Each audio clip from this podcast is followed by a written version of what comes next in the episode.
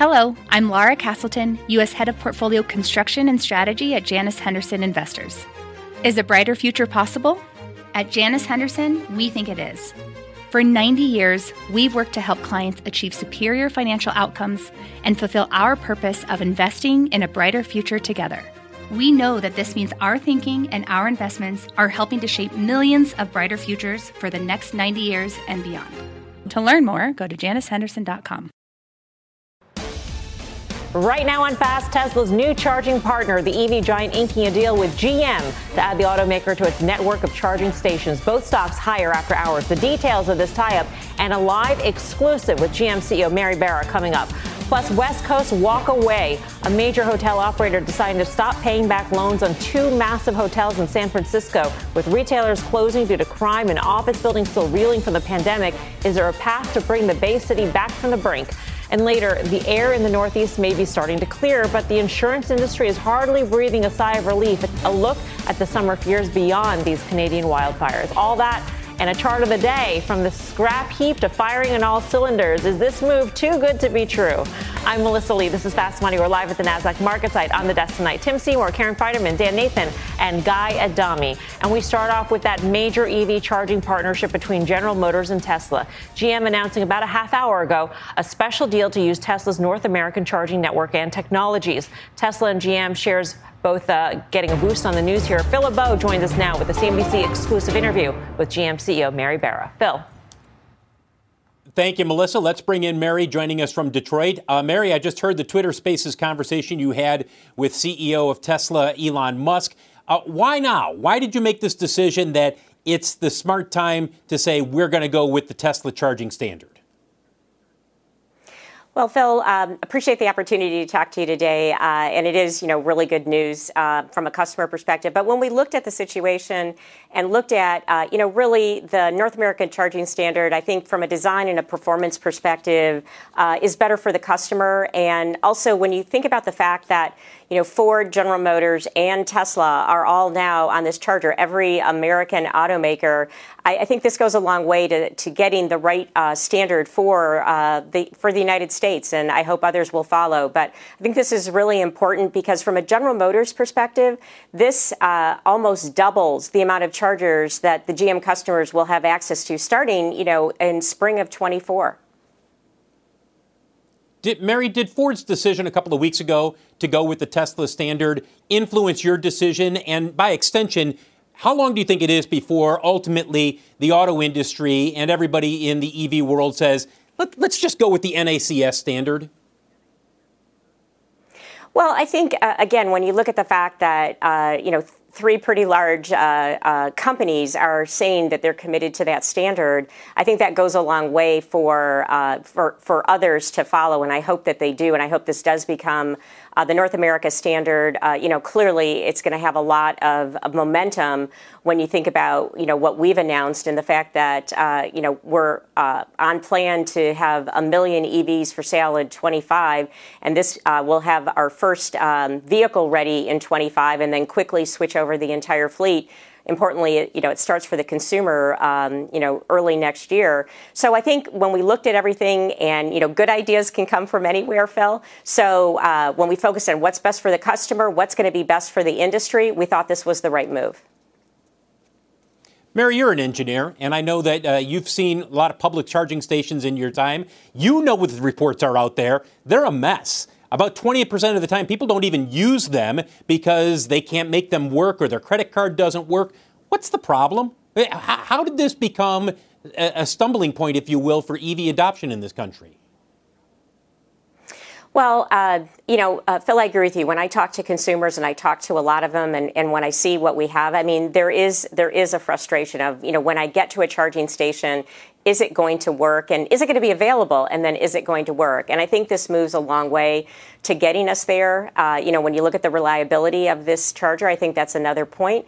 But uh, you know when, one of the reasons we um, have the very strong partnership with uh, pilot flying j is the fact that it's going to be the, the chargers that we'll install there and we'll be talking to them as a, as a key partner on uh, you know the standard we think that uh, would be good for for them and for general motors uh, that there's going to be someone there who immediately knows is it working. And I think there's a lot more that can be done to be monitoring. And we're going to be working with all the all the companies that are already uh, in our partnership and uh, comprise the chargers, the, the 13,000 char- fast chargers that are available for our consumers to make sure that they're improving their reliability and the performance overall because you're absolutely right. It's so important.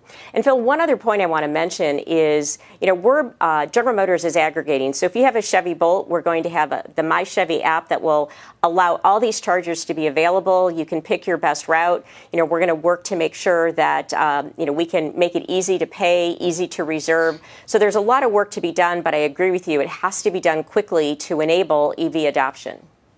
Mary, it's Melissa Lee at the NASDAQ market site. How do you share the cost or revenue of the charging network with uh, Elon Musk, with Tesla? And does this mean that you might be partnering in the future? Because Elon Musk has tweeted uh, just recently on the heels of the Ford announcement that he would be willing in the future to license other Tesla technology like full self driving and autopilot. Well, I think um, I, from a from a full self driving perspective, General Motors has Cruise, and you know we're already operating level four uh, uh, autonomy in uh, three cities with two more being added. But, you know, of course, we're going to always look uh, for ways to be more capital efficient. And, and this, um, this uh, arrangement alone, this collaboration that we're doing, nearly doubles the amount of chargers that uh, our GM customers will have access to. And frankly, we think we can save up to 400 million in the original three quarter of a billion dollars that we allocated to this because we've been able to do it faster and more effectively. And we're really looking for ways that we can be more capital efficient as we go forward. So if there's other opportunities to partner, uh, you know, we're going to be very open to them. In addition to this collaboration with Tesla, we also have a very important collaboration with Honda as well. So, you know, we're demonstrating that. We're going to continue to do that because I think being capital efficient in this environment that uh, will allow us to get um, the best EVs out to the market is, is crucial in this transformation.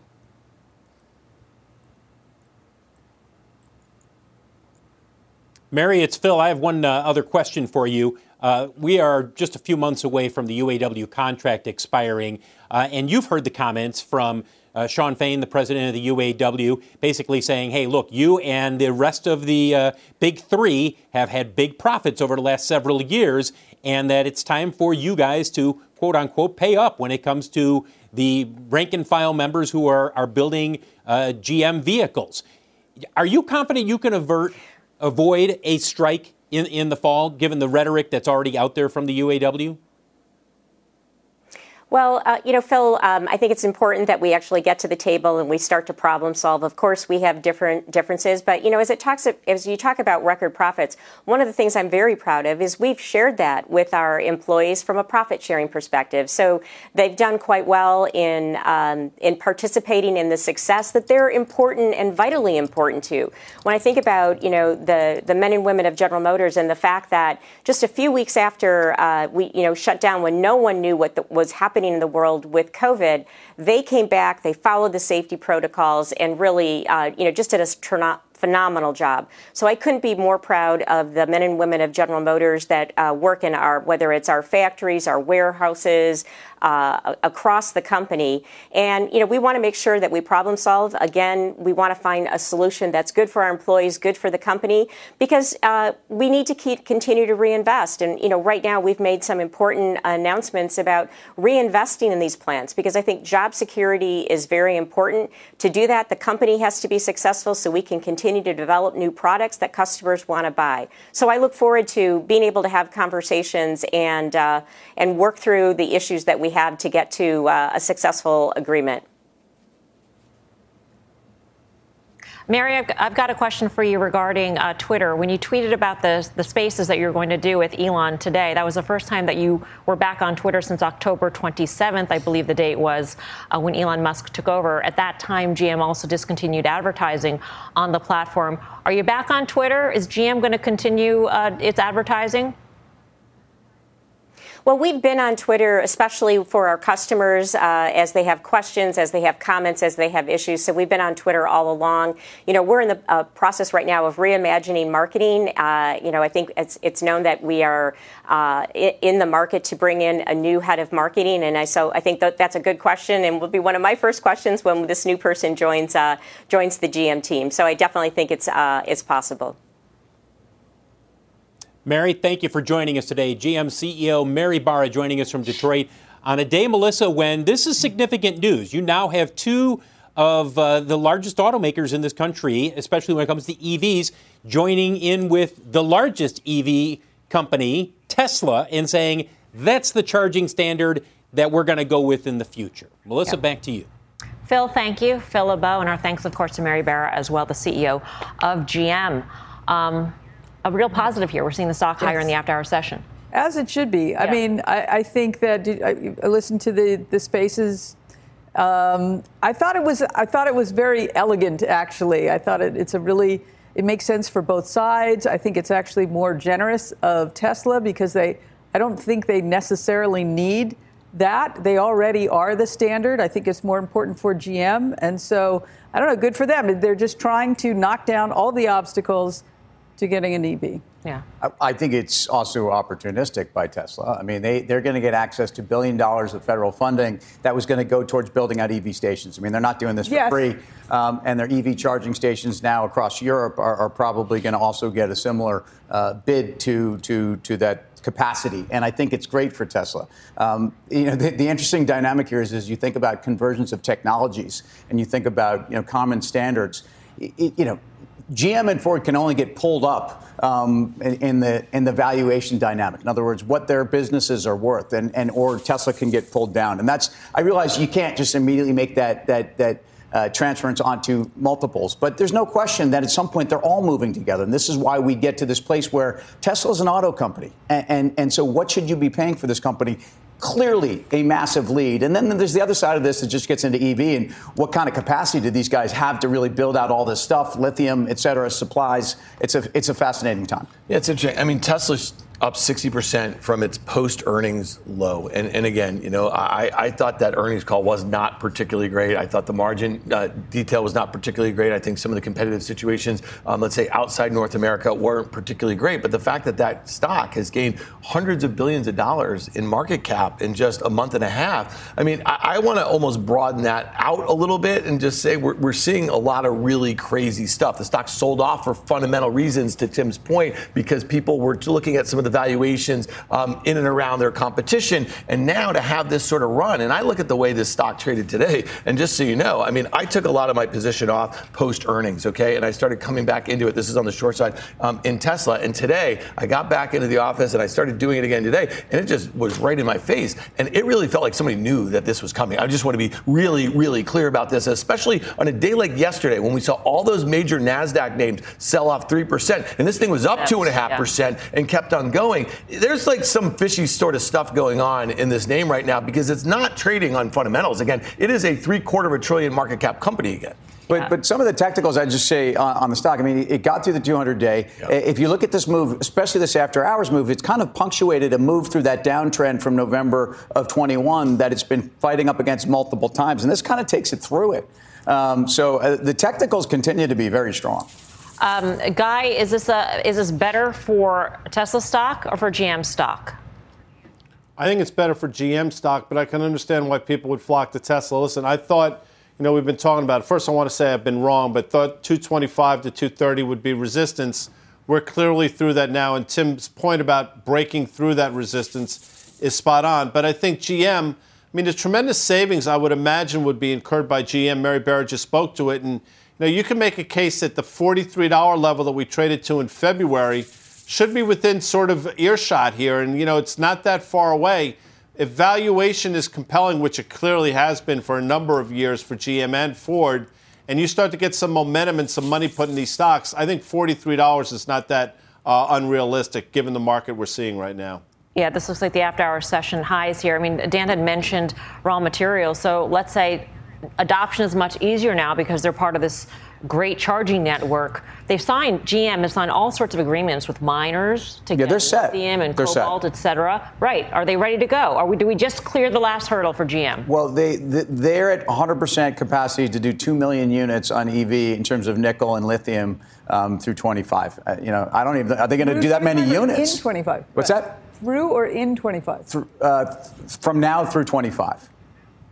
I they, they've been delaying and delaying. I mean, this, this, is a, this is great for them, and I think it's better for GM than it is for Tesla. But they're talking about 2025, right? So that's no, but you can use an adapter like starting pretty soon, and there's some like literally plug-in adapters you can start using this. You know, one of the things that's really interesting is that ChargePoint, which is the biggest actual um, loser, de- deploy, yeah. huge loser. Well, I mean, listen, right? I, I mean, all these can I tell guys. you something? When I had the Ford Mach-E and I loved that car, ChargePoint you get nowhere. Like, no, it, it, was a disaster. And when, when when Phil just said that about getting to those stations, needing that sort of thing, it, w- it was really bad. I wonder how Tesla customers are going to feel, especially in very dense, populated areas where they rely on these superchargers. It was part of the selling point. It was definitely part of this ecosystem that would draw you to that. Um, when they start seeing Ford Priuses pull up or or Ford, it's not going to cause them to not buy a Tesla in the future because if they switch to another automaker, they'll face the same line. Well, my, my point is, it seemed like the only game in town for a long time. And now there's going to be a lot of other options to do that. And a lot of people in America have affiliations with Ford and GM and that sort of thing. So I guess my point is, is a lot of these charging stations are super packed as it is, right? And so unless they keep up with the building of these stations, it's going to be a hard thing. Now, listen, maybe ChargePoint goes under and maybe Tesla takes them all over, and that's going to be a huge business for them. I just don't know the economics of the business right now. Well, we don't know the exact economics, but that's why I'm curious. Yeah from your question about what well what is the deal, right? So they're not getting a free ride completely, yeah. but I think they could end up.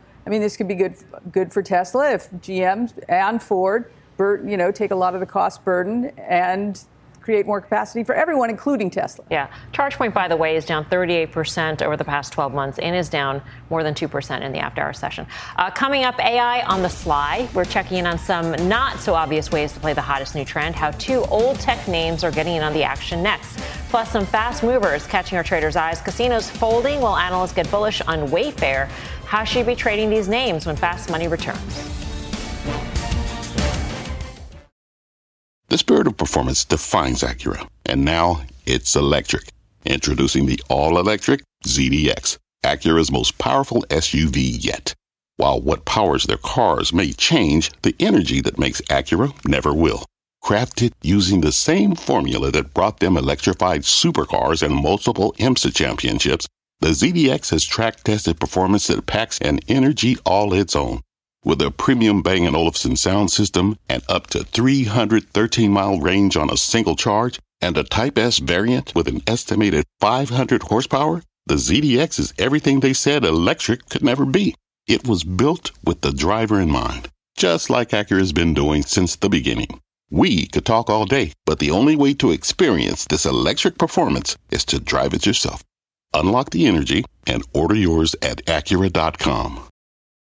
Wouldn't it be great to have all your investment and retirement accounts in one place? Yahoo Finance, our sponsor today, makes it easy. I use it to put my investment account and 401k accounts into one hub and get expert tips that help me confidently manage my money. For more than 25 years, Yahoo Finance has been the brand behind every great investor. Whether you're a seasoned investor or are looking for that extra guidance, Yahoo Finance gives you all the tools and data you need in one place. They're the number one finance destination, producing a holistic look at the financial news cycle, including breaking news, original editorial perspectives, analyst ratings, independent research, customizable charts, and so much more. Securely link your brokerage accounts for a unified view of your wealth, including 401k and other investments. A comprehensive perspective is what sets apart great investors, and it's how Yahoo Finance ensures you have the insight to look at your wealth in its entirety. For comprehensive financial news and analysis, visit the brand behind every great investor, yahoofinance.com, the number one financial destination, yahoofinance.com. That's yahoofinance.com. Welcome back to Fast Money. It isn't just mega caps like Nvidia, Alphabet, and uh, Microsoft getting in on the AI rally. Legacy tech names like Oracle and Adobe each surging more than 30% this year. Adobe gaining nearly 5% today after announcing plans to offer its generative AI tool Firefly to large business customers, and Oracle jumping 2% today's session, hovering near all-time highs. The software company building AI into its core offerings, with analysts expecting continued integration into its application suites. Um, Dan, you're talking about this on the call today. Yeah, interesting because both these these companies report next week, and I think they're going to be in focus in a market right now where we were, you know, focused on the trillion dollar sorts of names and how they're kind of leveraging at least some of the themes in this uh, little bit of a bubble right here. And Adobe is interesting to me. On May 22nd, the company put out a press release um, talking about some of their offerings in generative AI and how they're going to be working um, through a lot of their offerings. And the stock just went parabolic. I mean, just look at the chart there. You can see what happened here. And on a day like today, I mean, listen, this is all great news. And I mean, a company like Adobe should, and they already, they've been working on machine. That, that's kind of my point. Like, this stuff is all here. So the press release is the thing that actually causes investors to say, oh, this stock's much cheaper than some of its um, peers, that sort of thing. And that's what they're rushing into. So again, just understand that things that go up in a straight line often tend to uh, discount a lot of future sort of fundamental sort of news. And so, I, you know, I'm not buying here. It does look cheap-ish, and they're doing the right things across their platform. Guy Oracle. I think you can stay with it. I mean, I understand why you'd be inclined to pull the ripcord here. It's been a pretty dramatic move, and we just traded to the levels, the prior all-time high from December of 21, but basically trading just a wee bit higher than a market multiple. You probably have 13% earnings growth. I think about 12 or 13% of the overall revenues now are from cloud. And you saw cloud growth last quarter grow 45% year over year. So there's a lot to like here especially if you're looking for, in my opinion, a reasonable valuation stock that's in a space that everybody seems to love. And the valuation is, you know, we talk about it all the time. You know, back to Adobe, which has been such a big winner over the years until it wasn't. You know, if you look at some of the upgrades we've seen, and may, they're not really playing around with the AI numbers. They're tra- they're playing around with the MAU growth, which actually just got up, you know, to 20 percent or so. Um, their digital media, which is 73 percent of sales, is actually looking pretty strong here. It's at 25 times you know, 2024 if I'm looking at a couple of reports that I'm looking at here. So it's not crazy expensive. Oracle never is. And it's just interesting. You look at the, the, the, overall market, as much as we talk about six stocks, software companies have been very much a part of whatever we're calling this move. And, and obviously, Adobe is, is ahead of the line. Where are you on software? You had been short at one point. Yeah, I covered some of it. I'm still short a little bit. I mean, I think it's. Um, it was a little bit of a Fed play, right? Interest rates and just valuations being high, but I'm still short a little bit of it. So, just one thing on AI. Um, you know, I am long Nvidia, which is the right. pick and shovel, but also Google is a really a really inexpensive way to be playing the same thing. Yeah, really quickly, when you just said like these cloud names, I mean that was the last bubble that we had. It was metaverse, it was cloud. You know, I mean, like, and think about how those names corrected because they were supposed to benefit from this new sort of consumption that we are having, work from home, school from home, all but that. That's because metaverse collapsed, right? I mean, that's a, a big part. Not really. That was an enterprise thing. It was also a consumer-facing thing. I mean, think about the, the, the Slack. Think about the Zoom. I mean, there's a lot of things. So I'm just saying, like, just remember, people. Like, I mean, history is rhyming here. okay, but if you think of the Zoom valuation, yeah, I, I, just didn't mean it as a one-off thing. Okay. I think as a monolith, I know you like to use that term. I mean, SaaS was one of the biggest yes. bubbles that we've seen in tech in the last five years. And on average, most of those names, not the totality of the market cap because it's concentrated among a handful of names, but most of those names have been more than cut in half, and they're probably down 60, 70% across the board from their 2021 highs. There is a lot more fast money to come. Here's what's coming up next. You got to know when to hold them and not when to buy them. That's the call one analyst is making on a pair of casino stocks. Why he's starting to hedge his bets. Next. Plus, putting the good in home goods. Wayfair rallying on some positive calls out of Wall Street. So recline and put your feet on the ottoman. The furniture trade is next. You're watching Fast Money, live from the NASDAQ market site in Times Square. We're back right after this.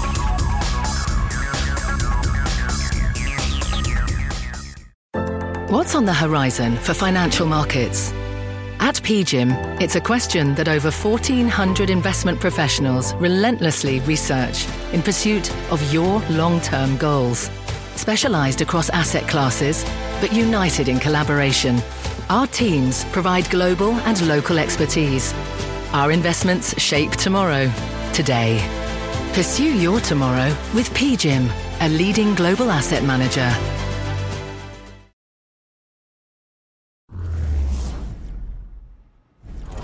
Welcome back to Fast Money. A pair of casino stocks claiming your call of the day. Jefferies downgrading both Las Vegas Sands and Wynn to a hold from a buy, saying the bull and bear cases are more balanced now and that the Macau recovery is well understood by the market. Analysts noting that upside remains for the companies, but recommended owning without adding. Is that where you think we are, Tim? It's it's similar to what I've been doing. I've been long Vegas Sands for a, a, year. I was early, and then it's actually been good to be patient, especially with the recovery in Macau. I've been selling upside calls around 65. When I hear owning w- without adding, that sounds like someone that's selling calls. Um, so it's almost like this was my report, and I, and I kind of buy it. I, they, they identify the things that I think are still the reasons to hold it, which is we're still early in Macau. Their Singapore business is crushing it, and, and I, I think the valuation still is very cheap relative to its history. Yeah. Do you have to be a believer in the Chinese recovery guy, which has shown signs of sputtering? Um, certainly not reflected in China's stock market, uh, in order to be a believer in Sands, Wynn, et cetera. I think to a certain extent, absolutely. They're also talking about building another airport in Las Vegas due to the amount of traffic. So there's a Vegas story here as well that I don't think people fully, at least um, not comprehend, but take into consideration, I should say. I understand why people would say it's strictly a Macau story. It's not. I'll say this about Wynn quickly. They still have $114 price target, so it's still reasonable upside. Stock's in a basically nine year downtrend. You go back to, I think, February of 2014, it was 240 something and we're still in this downtrend despite the fact that we've had a significant move higher. There's going to be a level where the same analyst says now it's time to get in again, and I think we're pretty close. So I wouldn't run too far from Wynn here, Melms. Was this in anybody's acronyms this year? Because it had been in your Dawn guy. It was in mine last year. it was right. in live. It was, yeah, it was in live. live. That's so, right. Or live. Actually, I think we wanted to live. whatever you want your acronym to be. Um, meantime, Wayfair topping the tape today, soaring more than seven percent after a trio of Wall Street firms got bullish on this stock. Citi, Bank of America, D.A. Davidson, all issuing positive notes on the stock, citing strengthening demand and its extensive use of AI in the e commerce space. In its business update yesterday, Wayfair announced improving sales trends and a shakeup to its CCO position.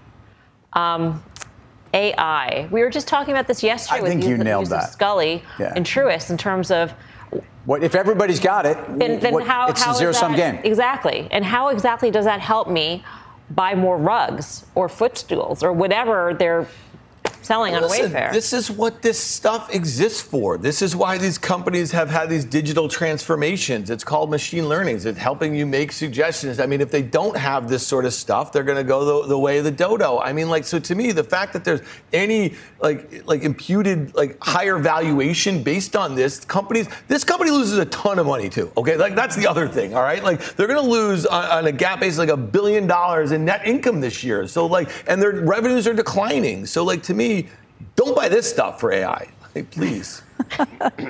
Well, as we were talking about last night, right on the ride home, on the ride home, on the ride home, we discussed a lot of things. Are, you guys are. I well, mean, if this is what you're chatting about on the uh, ride home, I'll tell you what. Have you ever, have you ever done it? Have you I thought you were. I thought you were snappy, happening chicks, but and I'm just kidding. It's like the Web Extra, but in an Uber. It's like, geez, remember the Web Extra? How, bear, how unbearable they some were. Some of the time. Okay. Oh, yeah. But this but we were discussing. So Wayfair, uh, one thing, uh, you know, my kids, college, you get right. them Wayfair stuff. I found the number of offerings overwhelming. Maybe if they can really zone in, like, yeah, this is what you exactly need, this color, need. this size. Don't even show them all the rest. Maybe right. that will I, produce a higher hit rate. Why is this called AI? Ver- mm-hmm. And maybe that's just my. It's, it was already an AI company. See, and my yeah. you know lack of familiarity with with AI specifically, but, but how is it different from what it had three months ago when I was just searching for footstools. Well, you have this guy buying an extra Dutch oven at Williams Sonoma because of this. Guy, what, what's going on? Maybe a pineapple uh, lamp. As I'd like to say, if you have one Dutch oven, you don't need any more, Tim, as you probably are well aware. I'll say this: if I we can quickly pull up a Wayfair, I, well, We'll, we'll see about that. Pull up that Wayfair chart real quick because I think that tells the story. I mean, I think we traded up to 67 or so in February. I mean, that seems to be where we're going. Dan's right. I mean, this was a $350 stock a couple years ago. It's obviously cascaded lower, but it doesn't mean it can't bounce. We've seen more ridiculous moves than this. So I, stay, I think you stay with it on the long side until it gets to those $67 levels. If the CEO of Wayfair is listening, You have an open invitation to come on the show. Yes. we got a lot of questions. Coming up, California leaving, major companies fleeing San Francisco as the pandemic recovery hits some snags, but our next guest isn't giving up hope just yet. He'll lay out his case next. And another huge move for Carvana. Get this, the stock is now basically flat over the past year, but it's what's happening under the hood that has one of our traders kicking the tires. That trade when Fast Money returns.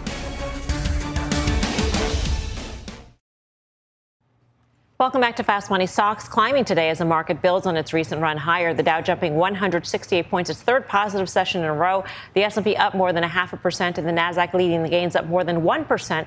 Some earnings alerts on DocuSign and Vail Resorts. DocuSign jumping after a beat on the top and the bottom line. Vail Resorts lower after missing on EPS and revenues.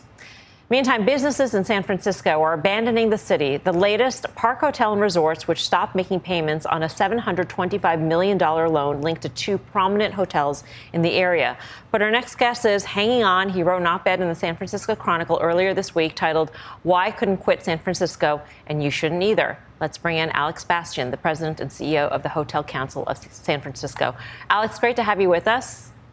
Thank you so much for having me today.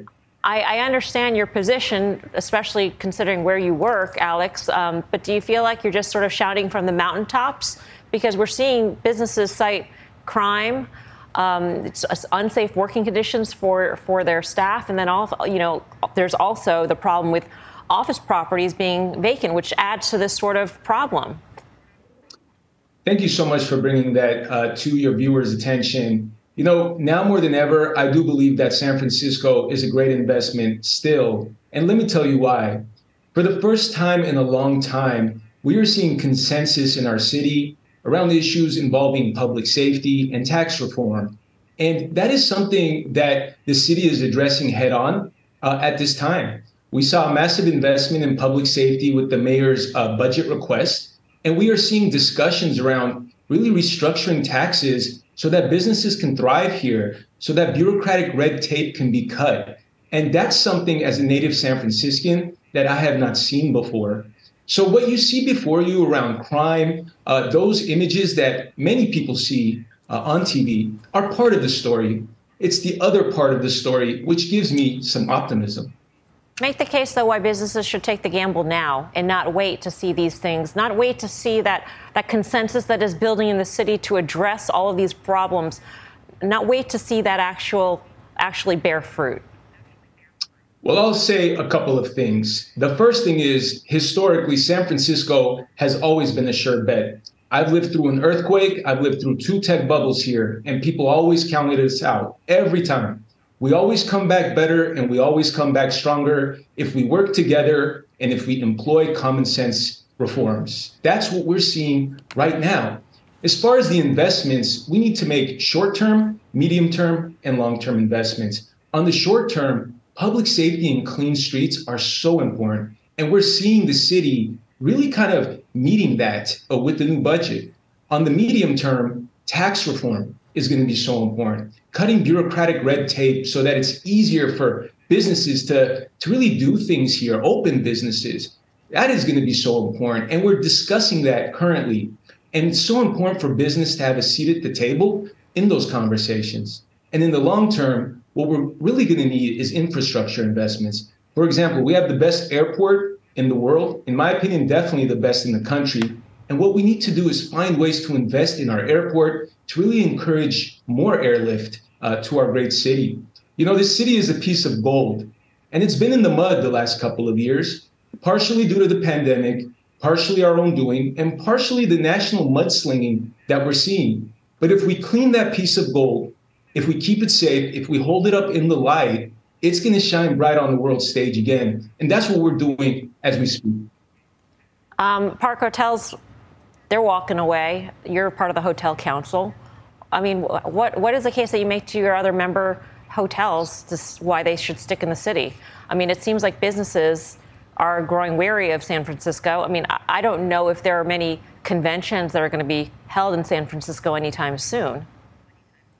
Well, actually, that is incorrect. We do have conventions, uh, not quite uh, at the level we did in 2019, but the momentum is headed in the positive direction. I think it's important to note that San Francisco historically was a top three destination for over a decade before the pandemic. with occupancy rates fluctuating around 80%. During the height of the pandemic, occupancy rates dropped to 8%. And when I came up here to visit at the beginning of last year, uh, occupancy rates were around 25 to 27%. You know, I had no interest in coming back to the city. I loved my life in LA. I felt at home there. That was home for me. However, what I saw was heartbreaking. And I felt obligated to take on this job because I believe San Francisco is a good investment. That's why I came back. And since then, what we've seen is occupancy rates around 60%.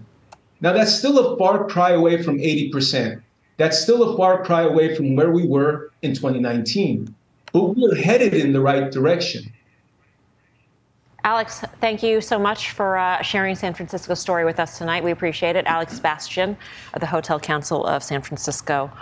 Um, on we, we we do hear a lot of the headlines of businesses pulling out because the crime is just too difficult to deal with on a daily basis in terms of people going in and just grabbing merchandise and not being able to do anything about it.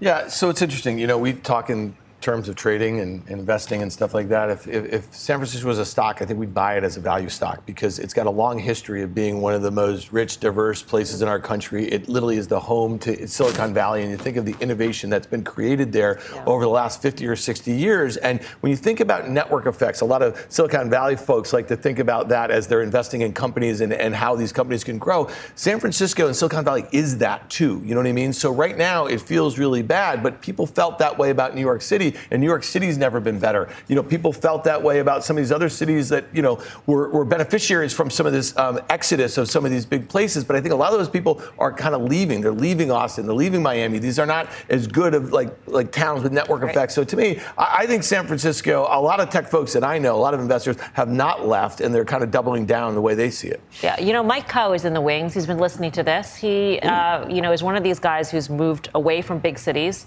moved back. So, Mike, what, what are your thoughts uh, on this, and, and San Francisco is a place to be? I think it's going to take a little bit of time to recover. Honestly, let's let's take a look. First of all, the retail situation is quite grim. We've got most of the big retailers down in that Market Street area that are closing. Uh, we can see where the prices of office spaces are trading. 350 California just went for about $220 a square foot. 550 California, which is a 350,000 square foot office building that Wells Fargo bought in 2005, just went for about 120 dollars a square foot. Okay, those are you know 70 to 80 percent declines in value. So you you want to see business return and you need to have retail return. I don't know why hotels are going to come back if you don't have other reasons to be in the city. If there's no shopping and there's no business, that's pretty tough. Maybe this hotel thing is good for the remaining hotels, though. Occupancy True. will go up from, I don't know, the denominator, but if three close down, that's right. the kind of thing that creates a bottom. Right. All right, coming up. Talk about fast money. Carvana on an absolute crazy run. Can this rally continue or is it running out of gas? We'll hit the options pits for a look at how to play it next.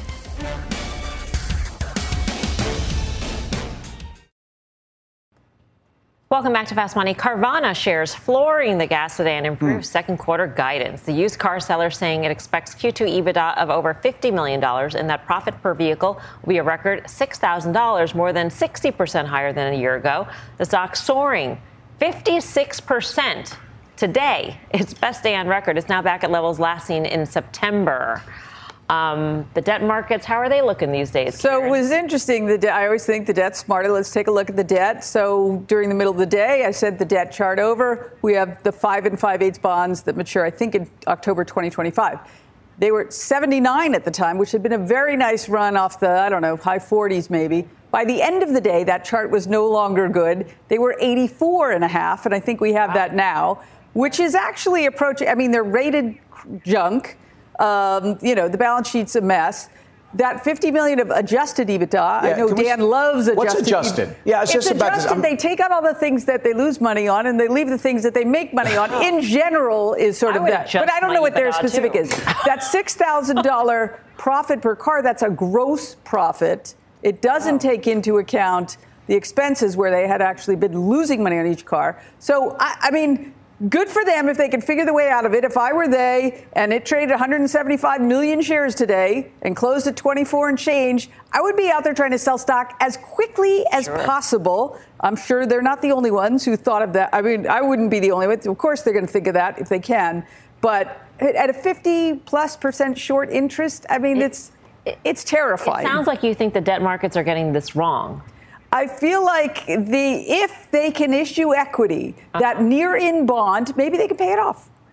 If they can, then it goes to par. That still leaves billions yeah. of other debt outstanding. But if you're profitable, you, you seemingly can can possibly repackage debt. You're going to get people at the table. Right. The problem is back to you know I think we all are frustrated to see uh, adjusted EBITDA, and they're talking about also their ability to uh, non-GAAP total uh, gross profit or GP unit would be above 600, 6,000 bucks. Like, what does that mean? It doesn't mean anything. Again, non-GAAP, I don't want to hear it. Journal had a great article early this week, late last week, talking about we've never had a wider chasm between U.S. Yeah. GAAP and adjusted earnings. And and and uh, it, during times like this, you just think this company should be held to that standard.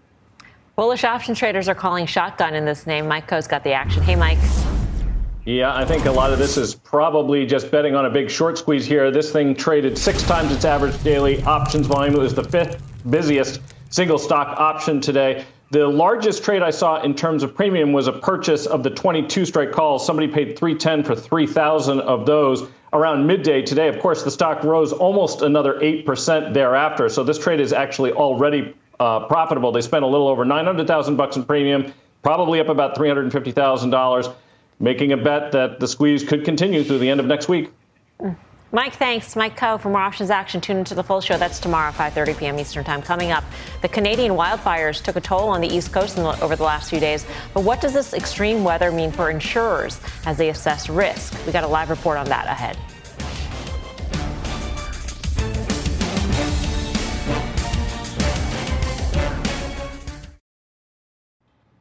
Welcome back to Fast Money. As the East Coast recovers from an amber haze from the Canadian wildfires, the National Oceanic and Atmospheric Administration announcing El Nino is here. The climate pattern is expected to bring warmer temperatures and more extreme weather patterns. So, what does this mean for insurers as they assess risk? Let's get to our Contessa Brewer for the details. Contessa. Hi, Melissa. It means that you're going to see a higher risk of wildfires in places that we don't really think of as wildfire hotspots like Canada and the northern United States. El Nino just exacerbates weather conditions. And already, look at the prediction from the National Interagency Fire Center more than normal potential for wildfire in the Pacific Northwest, around the Great Lakes upstate New York, northern New England, at least for June and July, a lower potential for fire in California. Why? Well, historic rainfall in the spring led to these lush, wet mountains and lower risk. But later this summer, when all of that dries out in hotter weather, it could become tinder for wildfires there. And we saw State Farm and Allstate announce no new policies in California. Eight of the 10 costliest wildfires across the globe happened in California. Chubb and AIG already gave up on the regulated insurance market there. And if state regulators don't approve premiums, commensurate with the future risk and with the soaring cost of repair and replacement because of inflation, industry experts predict that we will see other insurers flee as well. And not just in California, but we're looking at Washington State, Louisiana, Texas, New York, New Jersey, all areas where you're seeing elevated risk, loss costs, and regulatory hurdles combining, Melissa, to make it difficult for insurers to make the numbers work. Hmm. Contessa, thank you. Great mm-hmm. story. Contessa Brewer. Um, in the past, you know, any of these sort of things that would lead to a premium increase was good for the insurers mm-hmm. because usually they stick. They don't pull them back. Right. I want. What does that do to the value of expensive uh-huh. properties? Yeah. Knowing that you can't, can't insure it. Right. You got to think twice. Right, in terms of the market. Um, but, uh, you know, in addition to insurance costs, Guy, this is loss of business, right? It's just, in, if we're going to see more of these sorts of disruptions caused by whatever it is, yeah. weird weather patterns or whatnot, people are staying home. They're not going out. They're not doing all the stuff that uh, businesses want you to do. Right, but in terms of the stocks, is it already in the valuation? I mean, mm. Chubb was making an all-time high in January. I think it was $243 stock. So I think we just had the graphic up. It's probably down 15, 16% since, but Look at the valuation of the stock now. And one thing you learn about these companies, they figure out how to navigate this types of environment.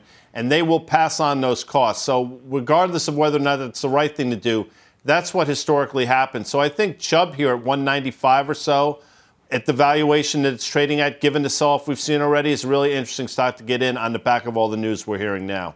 All right. Up next, final trades. Welcome back to Fast Money. Today uh, is the so 40th anniversary of Eddie Murphy and Dan Aykroyd's classic Wall Street movie, Trading Places.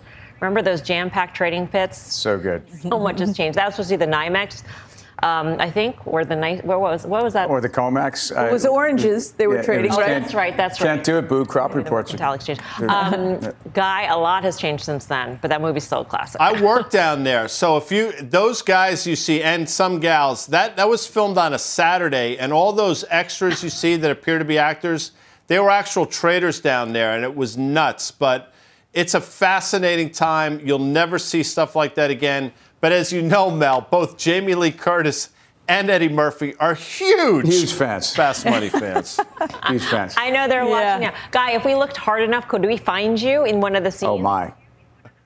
That, first of all, it was 1983. Okay, wise guy. I was, I was still in college. I mean, I'm old, but I'm not that old. All right. All right, fine. Time for the final trade. You could have been an intern or something. Let's go around the horn, guy. I was, I was actually a lifeguard back then. Marriott, look at that chart. That sucker's off to the races. Tim Seymour. Yeah, I'm a karate man. I bruise on the inside. And, and, GM has been a bruiser on the inside, except for I think the valuation gives us reason. This is a catalyst, I think, at least on a range trade guy. Talked about those ranges earlier. Karen? Yes, I, am also going with GM, a, a double upgrade, wow, double. a double upgrade. Love it. Yes. Uh, I, I like the plan with Tesla. I think it's better for GM than Tesla, but good for both of them. I like it here. Yeah. Dan. Yeah, UUP. I think in front of the Fed next week, this thing might have topped out here, so play for a move back towards support. Yeah. Yeah, watch Trading Places. I've only seen it once. I'll watch it again. Thanks for watching Fast Money. Go watch the movie. Mad Money with Jim Cramer starts right now.